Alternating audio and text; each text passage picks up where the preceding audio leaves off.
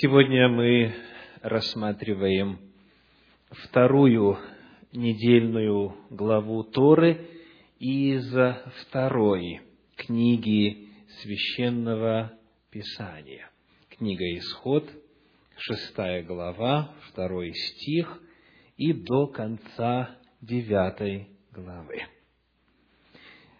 Шестая глава, стихи второй и третий говорят – и говорил Бог Моисею и сказал ему, «Я Господь». Являлся я Аврааму, Исааку и Иакову с именем Бог Всемогущий, а с именем моим Господь не открылся им. Это место священного писания поднимает вопрос об именах Божьих и о том, каково их значение и использование в Священном Писании.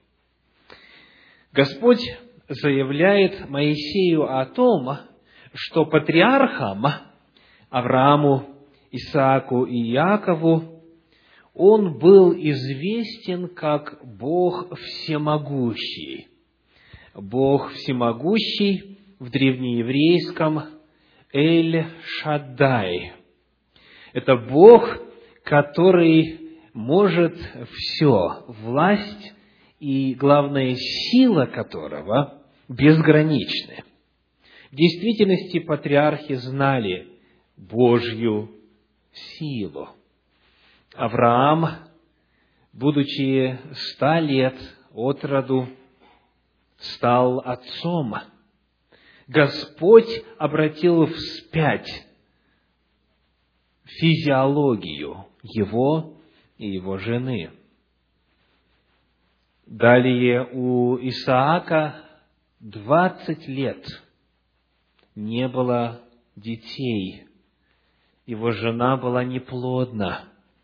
И Господь тоже явил себя как Эль Шадай, как Бог всемогущий. В жизни Иакова тоже было много событий, где он познал именно это имя Бога, Эль Шадай. Но вот здесь Господь теперь говорит, что Он является еще, помимо того, что Он Эль-Шадай, еще и Господом. Я Господь, как говорит синодальный перевод.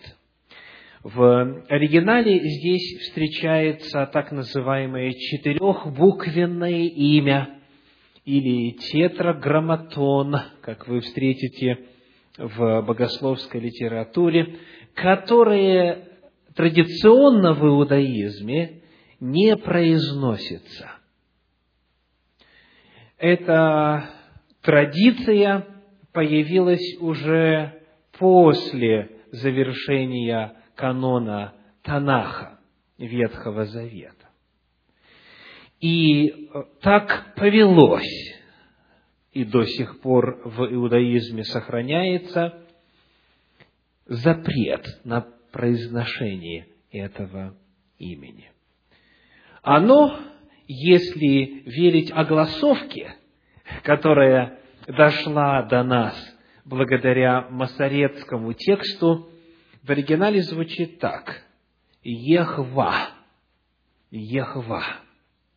У нас оно в сносочке обозначается следующим образом. Иегова переводится в синодальном переводе в книге Исход в третьей главе, э, в стихе 14, «сущий», «сущий». Чаще всего, когда это четырехбуквенное имя встречается в синодальном переводе, оно передается словом «Господь». И вот мы читаем о том, как Господь заявляет, что патриархам Исааку Иаку, э, Аврааму, Исааку и Иакову, он с этим именем не открывался. И те из вас, кто знаком с повествованием Священного Писания, конечно же, сразу настораживаются, потому что помнят, что имя Йод, Гей, Вав, Гей, четыре буквы в э, еврейском алфавите, встречается буквально с самого начала книги «Бытие». Оно впервые встречается во второй главе книги «Бытие», и, конечно же, в повествовании о патриархах также оно там есть. Что же тогда означает это утверждение? Во-первых, давайте вспомним, каково значение имени сущий или Яхва или Иегова.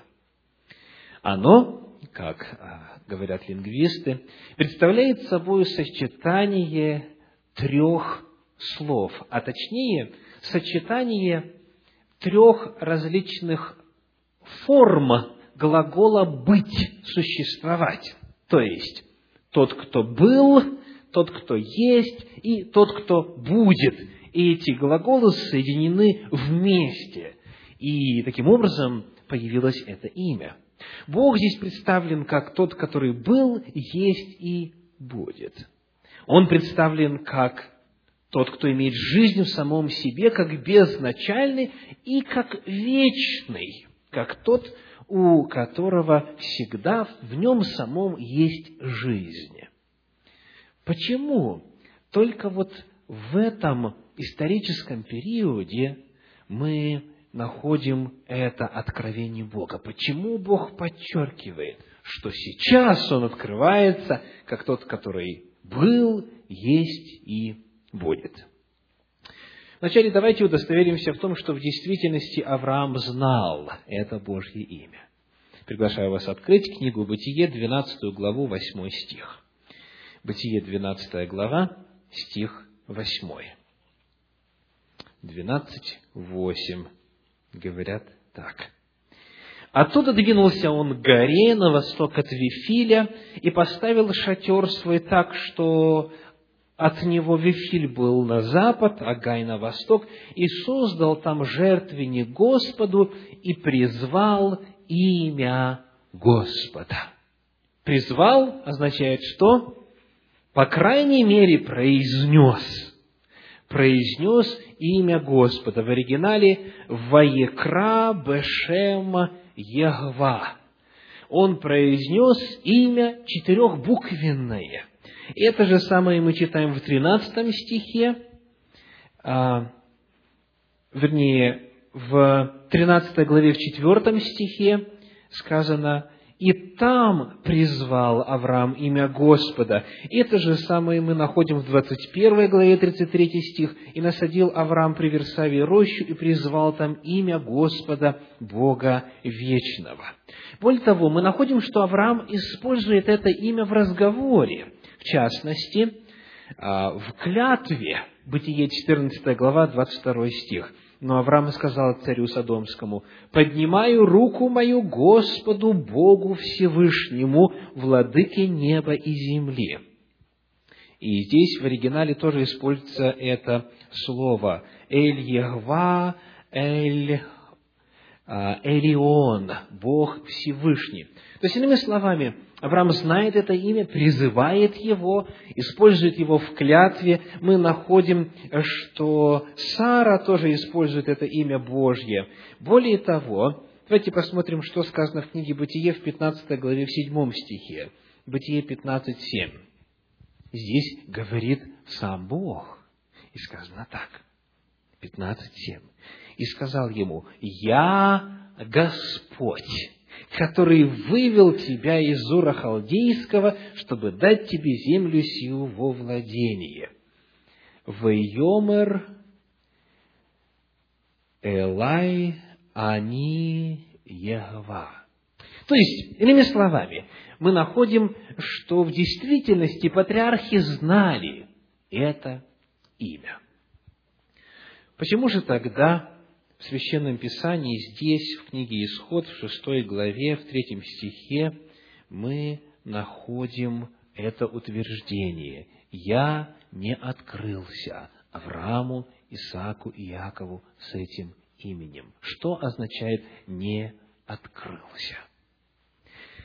В данном случае, как говорит классический иудейский комментарий Санчина, Всевышний подчеркивает, каково его имя, для того, чтобы объяснить, что исполнение обещания связано с самой сущностью Творца, давшего это обещание.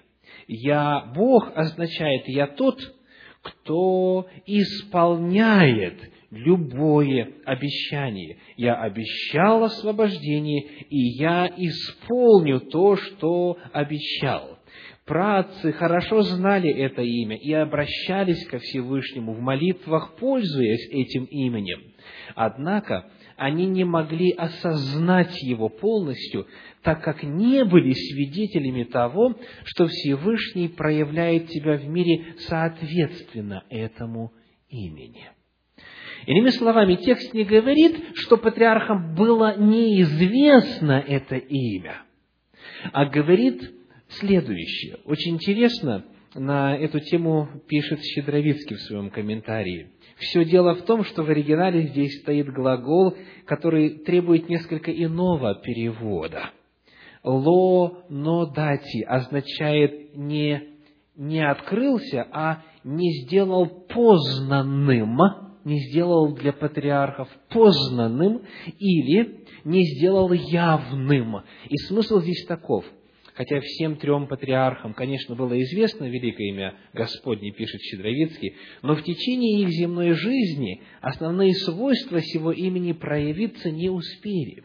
Ведь только вечно сущий может через ряд поколений исполнить для потомков обетование, данное праотцам, благодаря чему потомки и убеждаются, что жив хранитель завета – Помните, Аврааму Господь сказал, «А, в четвертом роде твои потомки возвратятся сюда. Пройдет четыреста лет, они четыреста лет будут в угнетении, и потом я выведу их отсюда. Вот на протяжении этого промежутка времени можно видеть, что Он есть сущий, тот, который дал обещание, и тот, который был, есть и будет. Он неизменен, и обещания завета остаются неизменными. Но нужно было ждать. И ни один из патриархов, ни Авраам, ни Исаак, ни Яков, ни Иосиф не смогли познать, то есть на опыте испытать это имя в их жизни, на протяжении их продолжительности жизни не было вот такого явления Божия. И потому сейчас, когда этот срок истекает, Господь говорит, вот сейчас вы познаете. Вы не просто будете знать это имя, а вы познаете его, то есть вы обретете опыт исполнения этих древних обетований, которые исполнятся в ваши дни. И тут же сразу же, в этой же шестой главе, в стихах четвертом и пятом, Господь поясняет, что Он имеет в виду. Он говорит, «Я поставил завет мой с ними, чтобы дать им землю ханаанскую, землю странствования их, в которой они странствовали. И я услышал стенание сынов Израилевых о том, что египтяне держат их в рабстве, и вспомнил завет мой». То есть, текст сам объясняет себя я дал обещание, и его может исполнить только Бог, который был, есть и будет. Имя Иегова, как правило, используется в Священном Писании в контексте завета.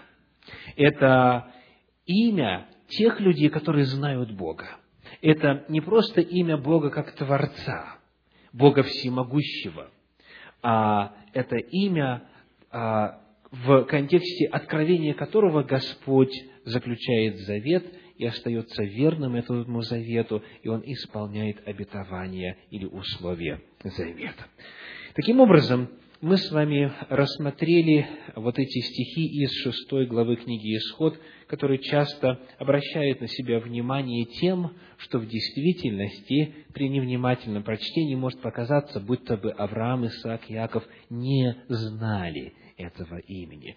Речь идет о том, что Господь сейчас в этом поколении, через а, четыре поколения после Авраама, открывается и исполняет то обещание, которое дал еще патриарху. Здесь, в этой недельной главе Торы, мы читали также с вами о казнях египетских. И а, в отношении двух казней я хочу сделать некоторые пояснения, потому что если вы читаете Библию в разных переводах и на разных языках, то вы можете обратить внимание на то, что по-разному описываются некоторые казни. Вот о чем идет речь. Исход 8 глава, стихи 16 по 18. Исход 8 глава, стихи 16 по 18. «И сказал Господь Моисею, скажи Аарону, простри жезл твой и ударь в персть земную, и сделается персть мошками по всей земле египетской. Так они и сделали. Аарон простер, простер руку свою жезлом своим и ударил в персть земную, и явились мошки на людях и на скоте. Вся персть земная сделалась мошками по всей земле египетской.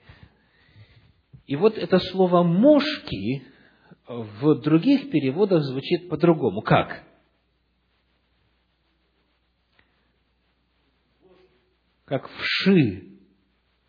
Не мошки, а вши. И тогда немножечко яснее читается. И были вши на людях и на скоте. Что же это такое?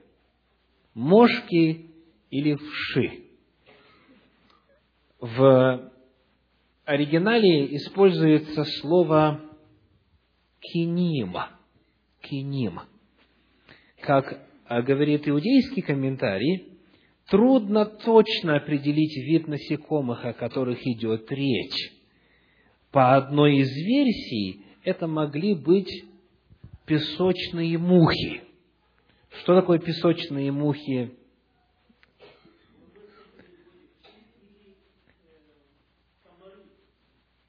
В одном из переводов, в румынском переводе «вши» или «комары».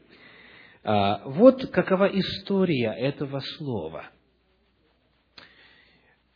Одна из версий заключается в том, что это египетское слово, не еврейское. И это неудивительно, в Торе встречается достаточно много египетских слов. Почему? Потому что, во-первых, Моисей, который написал Пятикнижье, он вырос при дворе фараона, и он был научен всей мудрости египетской.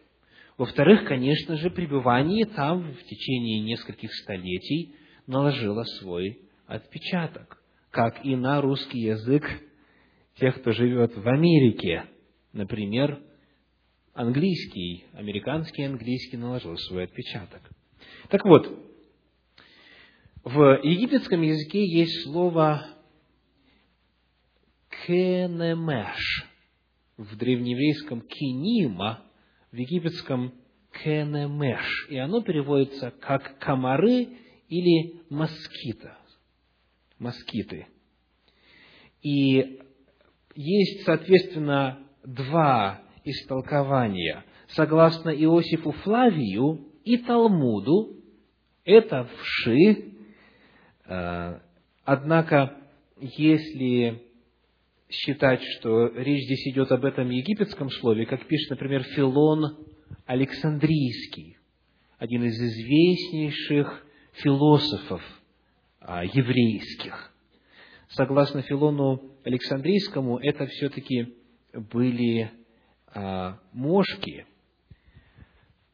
или комары, которые очень мелкие, согласно дошедшим до нас описаниям Филона Александрийского и Оригена, очень мелкие, почти невидимые глазу, но укусы которых вызывают очень сильное раздражение кожи. Вот по этой причине вы можете встретить два варианта в разных Библиях – вши или а, мошки, как у нас в переводе, в зависимости от того, идут по Иосифу Флавию или по Филону Александрийскому. И тот, и тот иудей, и тот, и тот очень известные и имеют большое влияние в истории израильского народа. Еще одно интересное дело. А, разница тут уже намного значительнее, чем разница между вшами и мошками.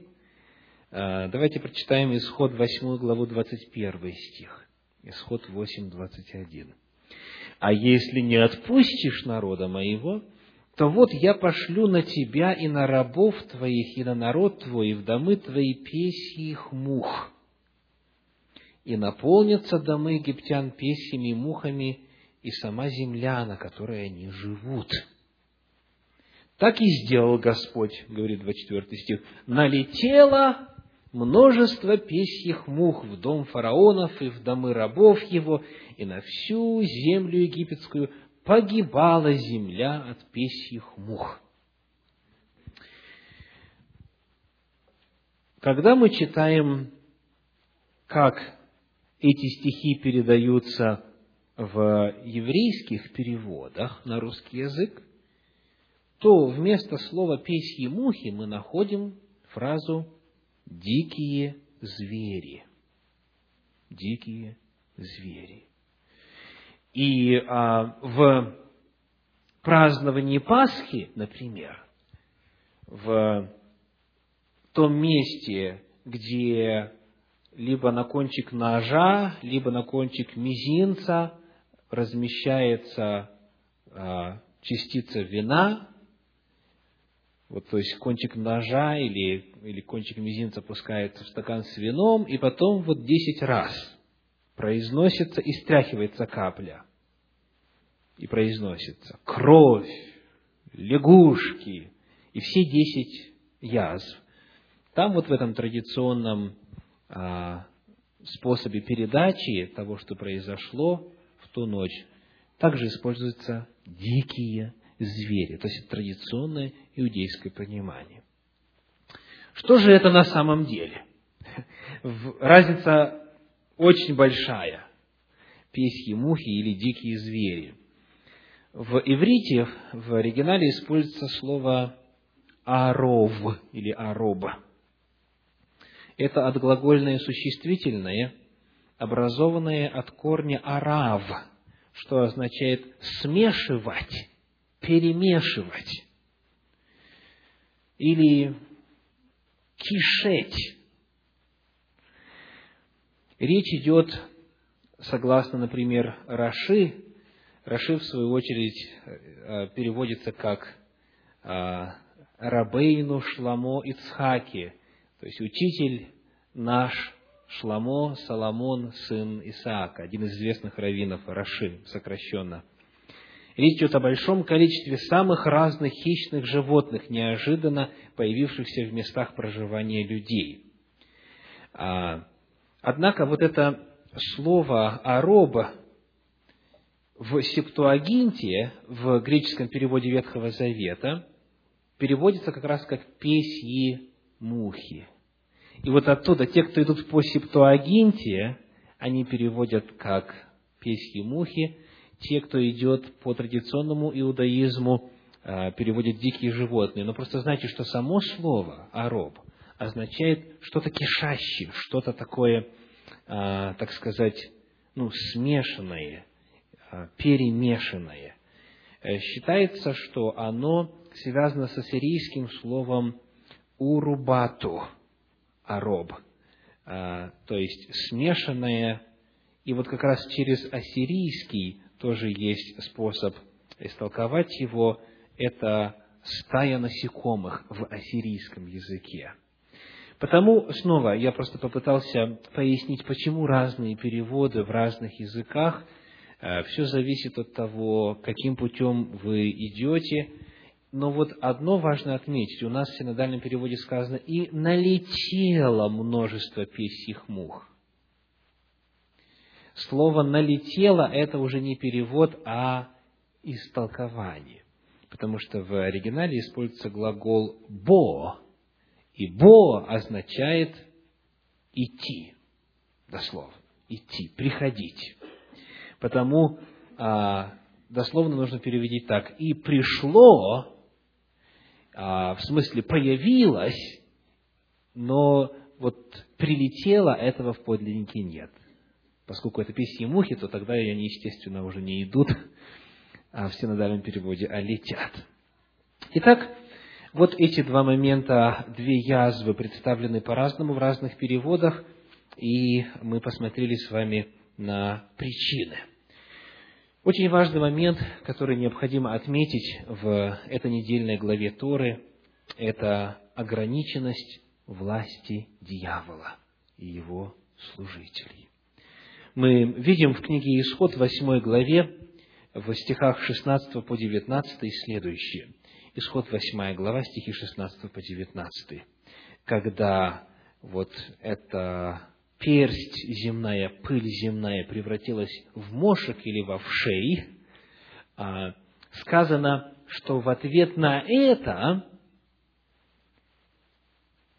старались также и волхвы, 18 стих 8 главы, чарами своими произвести мошек, но не могли. И сказали волхвы фараону, это перст Божий.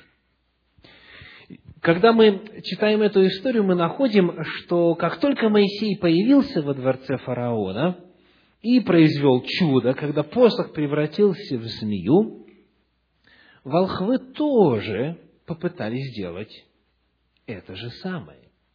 Но змея Моисея, посох Моисея поглотил посохи этих волхвов. То есть вот здесь, в этом случае, волхвы могли увидеть, что с Моисеем есть сила, и она больше, чем их. Но, тем не менее, они своими чарами тоже в состоянии были что-то сделать. И потому, когда явилась кровь, они тоже сделали это. Когда вышли лягушки, они тоже, сказано, вывели волхвы лягушек. И потому вот здесь вот во время этой казни египетской впервые сами волхвы не просто понимают, что здесь какая-то более могущественная сила, а это озвучивают. Они заявляют и говорят, это перст Божий. Они признают, что перед ними явление силы более могущественной, чем та, которая известна им. В девятой главе книги Исход, одиннадцатый стих, также говорит об этом. Исход 9 глава, 11 стих. «И не могли волхвы устоять пред Моисеем по причине воспаления, потому что воспаление было на волхвах и на всех египтянах. Не могли волхвы устоять перед Моисеем». То есть они не только теперь уже не могут повторить, они и сами не могут уберечься от этого. И перед нами полное а, поражение силы египетских волхвов. Египетские волхвы, а, вне всякого сомнения, это люди, которые напрямую связаны с князем тьмы, с дьяволом. Это их а, споспешники, слуги сатаны им помогали. И вот здесь для нас чрезвычайно важно еще раз для самих себя запомнить. Очень часто люди, те, кто знает истинного Бога, те, кто верит в Сына Божия, в Иисуса Христа, живут в страхе перед дьяволом и перед его ангелами. Их жизнь наполнена всевозможными суевериями.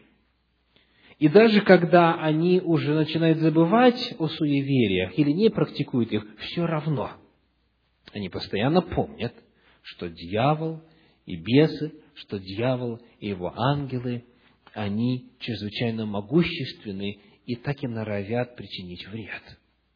Это правда или нет? Дьявол – могущественное существо. Ангелы его могущественные личности. Да. Священное Писание описывает силу ангелов. Она в действительности велика. Они в состоянии воздействовать на стихии природы, ветер, огонь, что мы видим в книге Иова, когда Господь говорит, вот, Иов в твоих руках. Помните, что произошло? Ветер охватил углы дома, и дом обрушился. То есть дьявол управляет, например, такими а, явлениями, как торнадо, а, штормы и так далее, и так далее. Стихии природы в его власти. А, ангелы описаны в Священном Писании как обладающие настолько большой силой, что вот один из них поразил 175 тысяч ассириян однажды, один ангел. Иными словами, ангелы в действительности могущественные существа, и они превосходят силою и крепостью людей. Так говорит Священное Писание. Они превосходят силою и крепостью.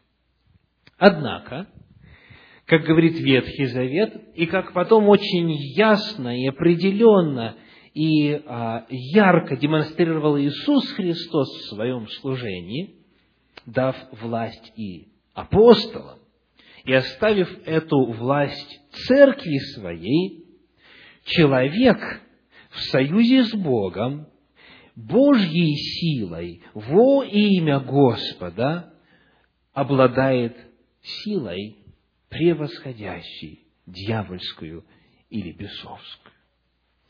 И потому а, вот эта демонстрация бессилия жрецов, бессилия их чар, бессилия тех, кто через них действует, постоянно должна сохраняться в сознании каждого из нас.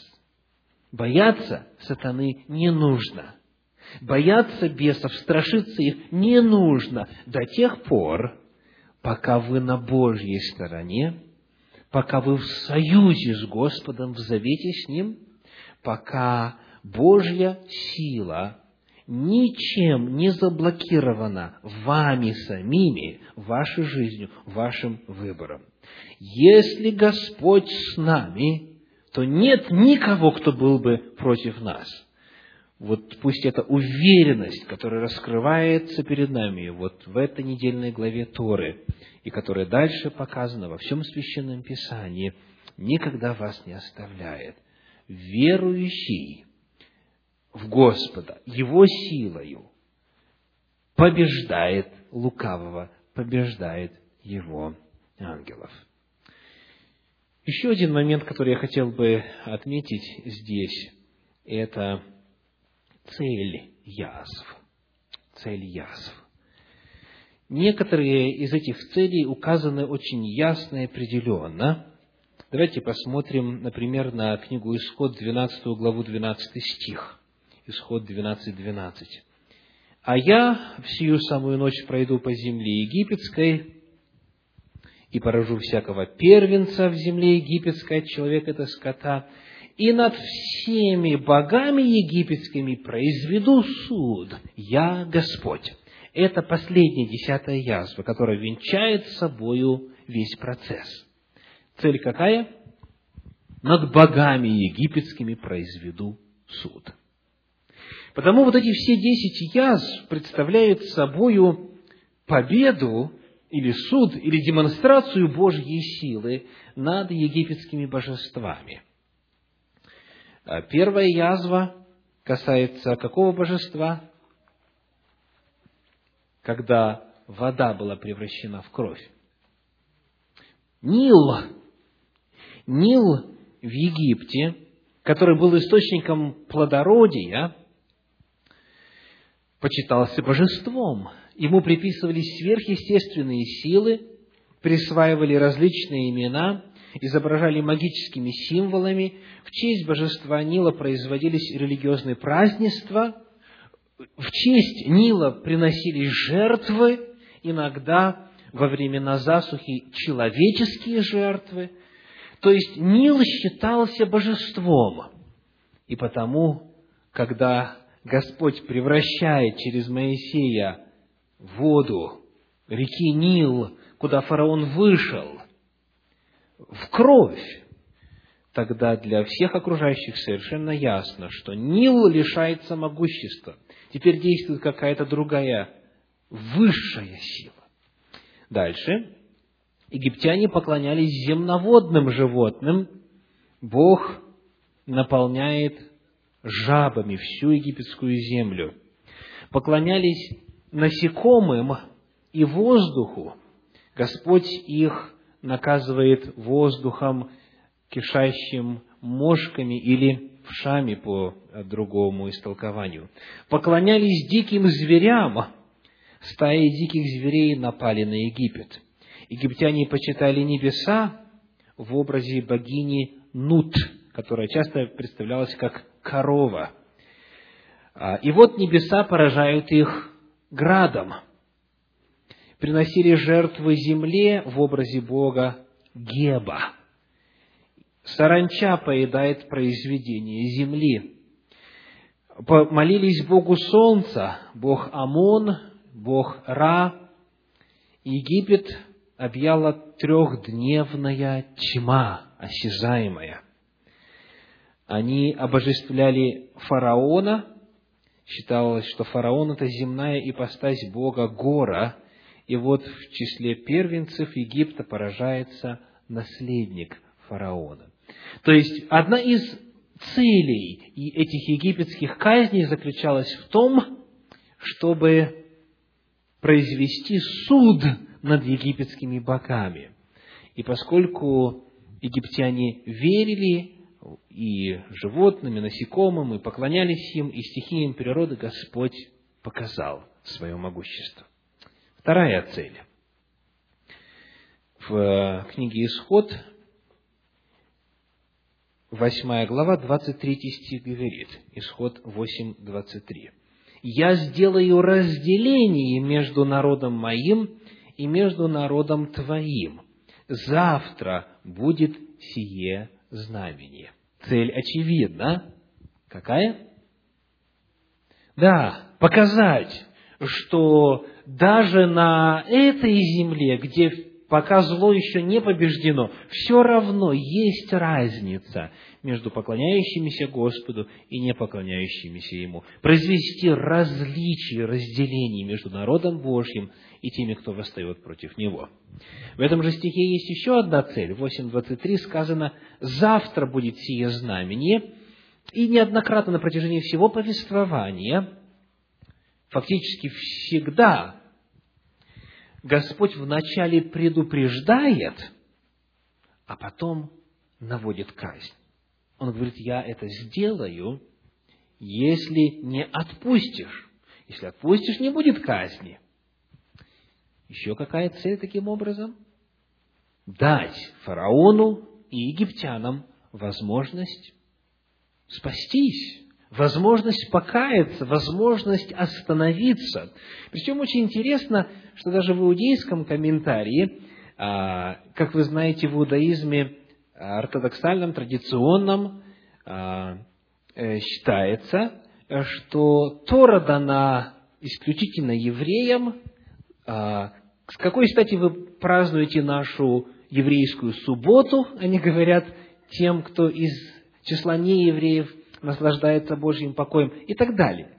То есть вот это утверждение о том, что это для нас, а и ни для кого иного, а, очень ярко выражено в иудаизме.